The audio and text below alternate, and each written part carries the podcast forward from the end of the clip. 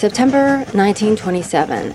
A swami, wearing a robe over a Western-style suit, arrived at the Minneapolis train station.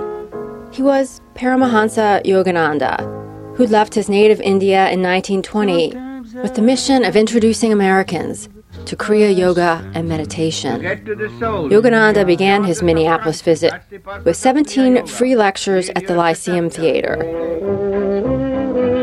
The manager at the Radisson Hotel, where he was staying, liked him so much she arranged a tea for him and invited guests.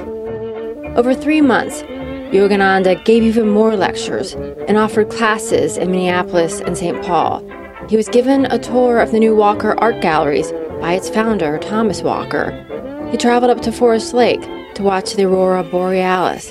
By the time he left in December, Paramahansa Yogananda had introduced thousands of Minnesotans to the idea of self-realization and meditation, but the greatest proof of the existence and would go on to influence millions worldwide when he published The Autobiography of a Yogi in 1946.